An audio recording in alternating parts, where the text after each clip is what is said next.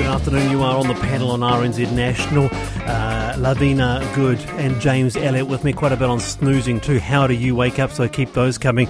Uh, 2101 by text. You can email the panel at rnz.co.nz and the panel is on Apple, Spotify, and iHeart. But to this first, around 900 businesses in Aotearoa will be required to report their gender pay gap in a bid to increase equity in the workplace and increase transparency for workers. The government has said it'll launch a reporting system for businesses and encourage them to release action plans addressing the drivers of the gaps. A number of uh, companies already, like Xero, the Warehouse Group, and Tower, they voluntarily publish their gender pay gaps. The plan is to shrink that 9.2% pay gap between men and women. With us is Associate Professor uh, at Otago's Business School's Department of Accountancy and Finance, Helen Roberts. Kia ora, Helen. Kia ora. So, companies with over 250 people have to publish a gender pay gap. That's the idea, although it may not come after the before the election. Uh, this announcement, welcome. Yes, I think so. I think anything that will help to increase understanding and transparency around the gap and try and address some of the issues that are causing it, really, really important. The pay gap was 16.3% in 1998, 9.1 uh, in 2011, but that's stagnated over the past 10 years. It hasn't sort of moved. Why is that? Yeah, that's a good question. And, you know, there are some drivers around pay gap, you know, one of them being discrimination, one of them being that, you know, women often take roles that take them out of workplace for a while, including childcare and care of aging parents. And they all contribute to this pay gap because when they re-enter back into that workplace, they don't re-enter at the same level as they left, and that obviously slows down uh, promotion and all of the, the pay and reward systems that come with that. What's your view on this, Lavina?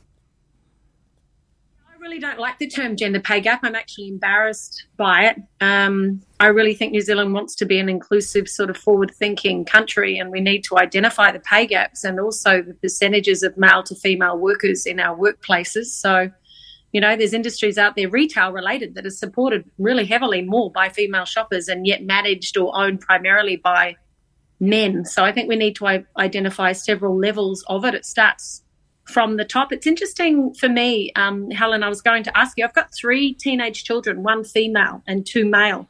And as it stands, I live in a country that when they graduate or head off to uni or head into the workforce, unfortunately, my female daughter will be paid at this stage 9% less than her brothers. And I'm just really curious how has this legislation not even been drafted yet? Because until it's drafted, we really can't do anything about it. And we need to be more like Norway and Iceland and reduce these gender pay gaps. So why hasn't it been drafted? Yeah, and I think, you know, it, it, we need to put pressure onto government to make this information more readily available, but also to look at ways that we change the way the work uh, labour force is divided because you're right, a lot more women in those lower paid industries, and that's reflected again in that gender pay gap. And I think too, you know, if I even look at Australia, they've got the WGEA, you know, it's a special agency that's dedicated to addressing issues around gender pay gap and working with companies actively uh, to remove it. We don't have anything similar in New Zealand. Mm. Yeah, Jan mm. says it's hard to believe that it's over 50 years since women started fighting for equal pay, for equal work. This is shocking. James. Yeah, I'm interested in how the metrics are done, Helen, how the measurements are done uh, in order to determine that there is a gap? Because I know there's lack of international consensus on that issue. So that would be a question for introducing the legislation, I guess. How is the, basically how is the gap measured? Yeah, and I mean New Zealand Stats I think does a good job. It's it's hard to measure, so they're using median hourly male pay rates and the gap between that and female pay rates divided by male median hourly pay rates. And there's some good rationale to why they take the hourly rate as opposed to a weekly or an annual income just because of differences around part and full-time employees. So I think that's a good accepted standard international and I think using something and sticking with it and consistently going back and measuring, comparing what's happening is the right way forward. And then it becomes a matter of why is the gap not going down? Helen, is there a bit of an ethnic lens on this as well? I see for every one dollar a Pākehā man earns, uh, a Pākehā woman earns 89 cents, a Maori man earns 86 cents, uh, a Pacifica man 81 cents, a Maori woman 81 cents, and for every dollar mm. a Pākehā man earns, a Pacifica woman earns 75 cents. Um, some pretty big differences when you drill down uh, by ethnicity. Very much so. So, gender pay gap is one part of the story, but certainly ethnic gender pay gap is a big contributing factor, and the New Zealand statistics are shocking. It's really, really time to address this gap and, and look to remove it. I mean, that again, Lavina, uh, uh, uh a Pākehā man, a dollar, a Pacific woman, 75 cents. That's extraordinary. It's horrid. It's it's just ridiculous when you hear those statistics, Wallace. And like I said at the start, I, I don't like the term gender pay gap because I can't believe we have it here in New Zealand as a as a mother and a working woman. It just horrifies me. But to think even, you know, if we introduce ethnicity or even disability pay gaps as well, I mm. guess that must be on the cards after we've addressed this. But the fact it hasn't even been drafted yet, there's nothing happening at Parliament for the next couple of months. Let me tell you that. It won't go through this term. It's almost too late. And we're already behind so many countries in the world. I hope one day people will look upon us when my kids are older, whether or not they're male or female, people will look at New Zealand as not having the gender pay gap. I really hope that one day just will on happen. That, just on that personal note, you mentioned, Lavina, you know, you've got a daughter, you've got a son there, uh, and uh, just that difference, you know, they get out of university, go into the world, and uh, there will be that nine percent difference. Does that does that weigh on your mind? Does that weigh on um, all the um, time your, your children's mind? Absolutely, all the time. My, our Matamua, our eldest child, is a um, university graduate, a, um, a head girl, girl, at her school, and also was the Dux of her school and now has a scholarship to go study in the United States of America. Her brothers are exceptionally smart as well, but haven't matched up to her academic ability. But it makes no difference here in New Zealand because later on, when you get into that workforce, on average, she could face a 9% reduction in wage compared to her brothers. That does not sit well with me or her or her brothers or her father. And I think the one thing we can do, thanks to Professor Helen Roberts and those that are helping us get this message out there, is to say it's not acceptable anymore to have a gender pay gap. In, in fact, it's so old fashioned and archaic that we do not accept it at all in our country. Um, now, um, Helen, just picking up on uh, that, I just want to sort of come back to this pay gap, 9.2. Um, it's come down. Uh, it was 16.3, but I understand the research calls it unexplained factors. They don't quite know why that gap is there. Am I right? Yeah, you're right. I mean, just as Lavina's pointed out, women are as well educated as men now. They're entering professions probably in higher proportions than men in some cases, certainly medicine and some of those professions where there was underrepresentation historically, that's no longer the case. They're graduating out of, you know, tertiary and uh, secondary institutions with high levels of achievement. So we can't go back to those traditional factors and say, oh, it's really qualification. They can't meet the entry level for those appointments and therefore we don't see them in those higher echelons. But even CEO remuneration now on international studies are showing the same pay gap problem for women uh, relative to men on uh, CEO remuneration levels who are, you know, at the, the highest echelon of leadership in organisations, but it still exists. So. Right.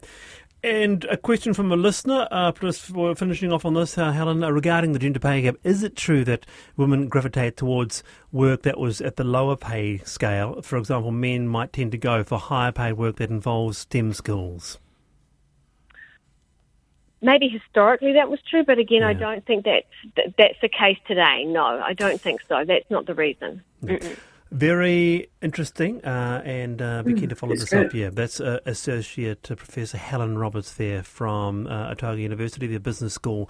Uh, Department of Accountancy and Finance. It is coming up to 17 past four. The panel RNZ National on iHeart, Spotify, and Apple. And we have James uh, Lavina Good and James Elliott. Uh, just I remember just in the in the nick of time, didn't I? not really. no, not really. You got it. anyway, you but you know why? Because I was thinking about the great game, and I was thinking about this game that I managed to catch part of, and I was thinking, I wish I'd watched the whole thing. Going to the FIFA Women's Football World Cup, where all eyes on the quarterfinals. Spain versus Netherlands. Now, Netherlands were runners up at the last World Cup 2019.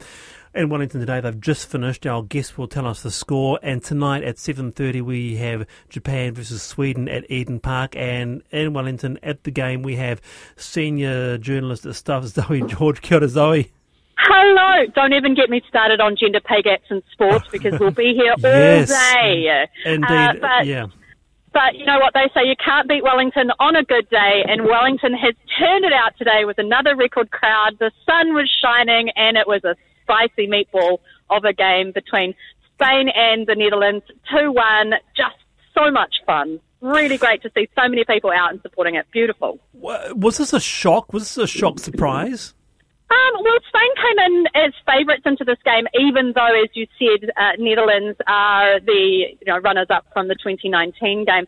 Both teams were incredibly physical and really fought for the ball, but um, but Spain just kind of dominated. Uh, and so I don't think it's a surprise. Uh, also, my cat Frank has been doing his predictions and he picked Spain today, so we'll, we'll, claim that one as a win. Uh, but tonight's game is going to be one heck of a game between Japan and Sweden. And my pick is whoever wins that game will go on to be in the final. Uh, both teams are incredibly strong. Uh, Japan is looking clinical and have just had a beautiful run all the way mm. through. And they're just so wonderful to watch. Sweden, they have been based here in Upper Hutt, uh, just out of Wellington. So Wellington's kind of adopted Sweden a little bit. Uh, so it'll be nice to see them get through too, but it's going to be a really great game. Yes, now um, the Swedish coach said that the physical game of the USA is not something that we'll be playing. That's what the Swedish coach said. They need to try and stop Japan's passing game, uh, Zoe. Yes, that's right. And when you look at the two teams, the Swedish are quite tall and yeah. Japan are not. They're fun yes. sized. Uh, and so it's going to be a very different style of football that we'll see tonight at Eden Park. But either way, you know, both teams have played incredibly well, have been unbeaten through this tournament, and so it's going to be a heck of a game. Then tomorrow night we've got Australia and France. I really want Australia to get through. It'd be great to have a host do nation you? go through. Yeah, I do. We should be supporting, even though we're biggest rivals with Australia, we should be supporting our Trans Tasman sisters and co-hosts here. Uh, and then uh, on, uh, and then later tomorrow night we've got England, Colombia. Now, Colombia are incredibly physical, and we saw that against Jamaica, uh, and that is going to be a heck of a game as well. England are Euro champions. You know, they brought in 90,000 at Twickenham uh, for the Euros uh, recently. So it's amazing. It's going to be a really busy weekend. And come the end of next weekend after the final, I am not going to watch any more football for the foreseeable future. All right, Lavina, I'm sure you've been uh, following uh, following this. I have. I'm so glad Zoe's on the show, and I feel really privileged to be on the show as well because I've been encapsulated by the Women's FIFA World Cup. And I know you dodged it like a bullet, uh, Zoe, but I'm going to introduce the fact in terms of gender pay gaps I do know FIFA invests more than $600 million into the men's game, and they've yep. decided to invest $160 million into the women's game. So, whilst our football fans ponder that and the effect it will have on women in sport, I'd like to mm. say it's so good to have this event in our country. At the start of the tournament, Zoe, not going to lie, I might have tipped it was Australia and Japan to go all the way through. If I would have put 50 bucks on it, and it happens, I would have shouted you lots and lots of champagne because I would be rolling in it. And I did think that Spain would win today. But how good has this competition been? And to think that Colombia is the only America's team to make it through to the quarters. No one would have guessed that at the start of the tournament. And mm. Zoe, my question for you is I was critical of the 32 team format. I did not think it would work. I did not think it would resonate globally. I feel as though it has worked. How do you feel about the 32 teams in this competition? I think it's great, and I think we should expand it. The men's competition is going to 48, so why not equality for women? Uh, and in regards to that gender pay, what is so fascinating as well is that each of the players will get around 45,000 New Zealand as a base rate, and then wherever they finish in the tournament, they get more than that. But what happens is that FIFA feed it into their federations, who then feed it to them, which means players like Nigeria, who have spoken up this week because they haven't been paid in two years. Um, you know, they're saying that they've got massive issues with this. Now, FIFA have said they want to close the pay gap, including the prize money gap, in time for the next World Cup. It's going to be a bit of an undertaking, but it's worth it. Women are 100% worth it. James. I'm with you, Zoe. I'm with you, my girl. I'm going to start with a grammar point. Spain versus the Netherlands. It's plural country. Got to use the. You're make kidding. sure. Yeah, and I heard you earlier, Wallace. It's the Netherlands. It's the United States. I know it's. Uh, I know it's Hawke's Bay, correct. not the Hawke's Bay. Yeah, only if it's plural. yeah. But I didn't know that. Yeah, Are you sure? Absolutely. The Philippines, the United States, the Netherlands, plural. Anyway, football. Moving on. I was at the game last week to see Spain, and I'm not surprised they won. They, they, they've got that beautiful triangle passing like their men's team do. They're just a joy to watch. And I'll be there for Sweden Japan tonight. Uh, my family apparently we're Team ABBA, so we'll be supporting the uh, Swedish team, I believe, tonight. But I mean, I've seen foot rugby at, at Eden Park since the 80s, and that last week, uh, Sweden, uh, sorry, Spain and Switzerland, 43,000 people at Eden Park. It was it was just brilliant. So I thought oh, it's been wonderful. I have a question about a gap for um, uh, for Zoe. The velocity gap, Zoe, about the English penalty taker and the speed oh, of the yeah. ball. Yeah, amazing! Like more than hundred kilometres. It was Chloe Kelly. Mm, oh, bonkers! So, I mean, the, yeah. I was going to say, as, as I understand, because I wanted to ask about that too. Her penalty, Chloe's penalty, was faster than any goal recorded in last season's men's Premier League in England last season, with the best, their best being 107. Kelly's was 111, uh, and 107 was from West Ham's Said Benrahma against Crystal Palace. Uh, uh, just extraordinary. Oh, it's so beautiful. Who says women aren't strong and powerful uh, on the football field or in life in general? Um, the the quality of game, the product that we've been seeing here at the World Cup has been world class. We've seen world class athletes. We've had sold out stadiums, not only in New Zealand but Australia as well. And in fact, tomorrow night at the MCG for the AFL, they're putting the game between Melbourne and Carlton back a few minutes so that they can broadcast the Matildas game on the big screen. I mean, how amazing is this? Everyone's getting on board, and I must admit, I have had a few tears in my eyes just because I've been so overjoyed by how New Zealanders have got behind it, got behind women. Hopefully, this is the start of a really beautiful thing that just doesn't stop because sport is for all, not just for some. And I hope it inspires mm. people to put on the boots or join a board or pick up the whistle or become a coach because we all belong. And it's just been so beautiful to see magnificent crowds and the quality of play. Um, I'm so glad that we've been hosts. It's been wonderful. Good on you, Zoe. Always a pleasure to talk with you on the panel. I appreciate it. That's uh, Zoe George, the senior journalist. And uh, yes, I heard uh, earlier that uh, women's football has been getting more interest than the English Premier League soon to start. And that is history making. It's, it's, quite something, isn't it, uh, Lavina? Yeah, it's special. And, and it would come as a surprise to so many people. And I guess there were many that thought at the start of this tournament we'll back it and support it because we are the hosts but there were others that thought we will back it and support it because the best female footballers from across the globe will come and embark hmm. upon mm. our shores and will entertain us with the finest football that we have ever seen. The crowd, 17,000 people turning up to watch Portugal play in a match that meant nothing, just tells you that women's sport is on the way up. And thanks to women's football, we can take our hats off and say this has been a great tournament. We've done great to host it, and I really do hope, along with what Zoe said, that Australia can continue on their merry way to have a host nation do well. Means we are sisters in arms. 25 past 4, 26 past 4, the panel RNZ National. Always a pleasure to have your company Friday afternoon here, and we are with James Elliott and Lavina Good uh, this afternoon. Well, to this, National MP Sam Uffindell says he steps in once a month to do the shopping to help out. At least once a month, I get out there and take the the, uh, the shopping list off my wife and go out there and fill up the trolley. Not only is it an excellent way to get a bit of publicity with a National Party jacket on my back looking like the everyday man, it gives my wife a break and um, I get to understand what the, what the current prices are. That's right. And people have been saying what they do to help out their wife or partner uh, on social media. One says, uh, After my wife cleans the house, brings me tea all day long and cooks dinner, I step up and wash the dishes for her. Another one says, I call out from the couch. That's the washing machine beeping. Uh, someone else says, uh, I pick my underwear up from the bathroom floor and throw them into the laundry. And here's one I play video games with the kids so my wife can cook in peace.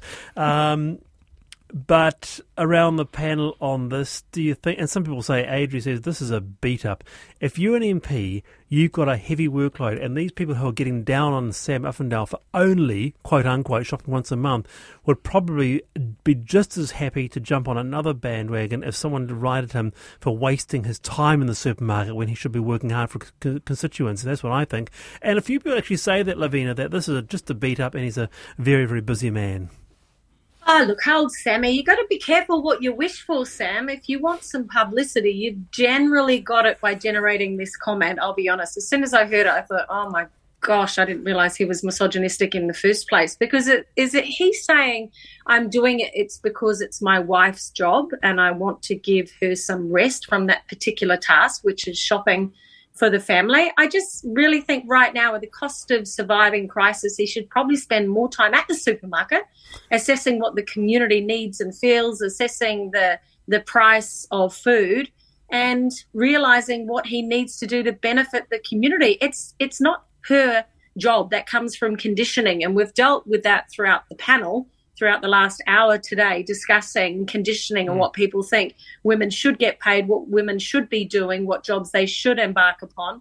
I wonder if Sam's wife would say to him, You know what, Sam, I'm going to be an MP for a day, once a month, just to give you a break, Sam. Just to just to take take the task off you and make sure it's not too much trouble.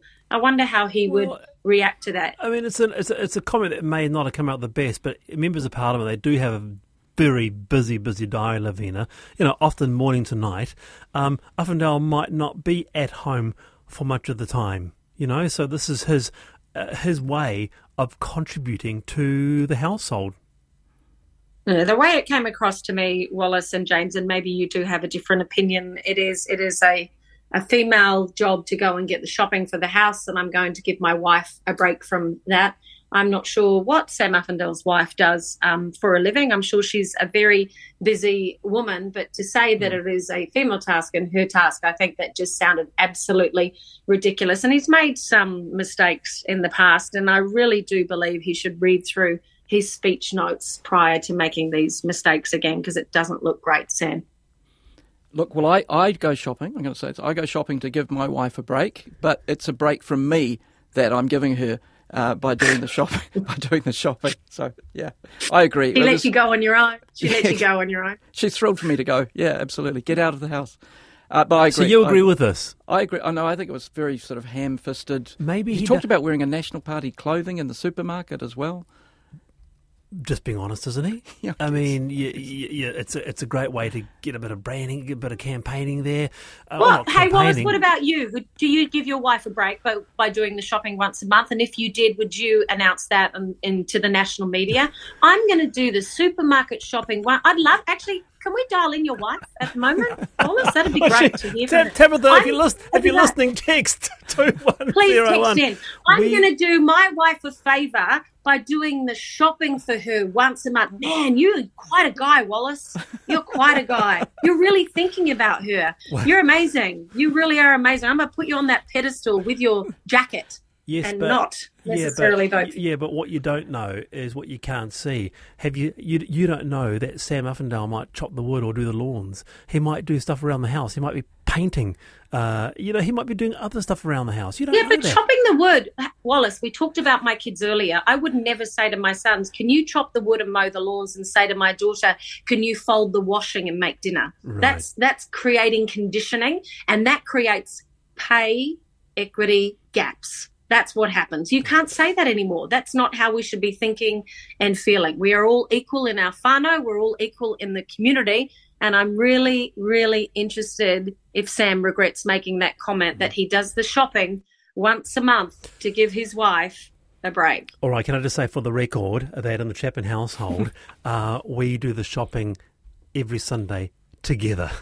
so you go. One uh, dream, one team, Wallace. One dream, one team. Uh, indeed. All right. You are on Friday's panel. Power Ballad Friday coming very shortly.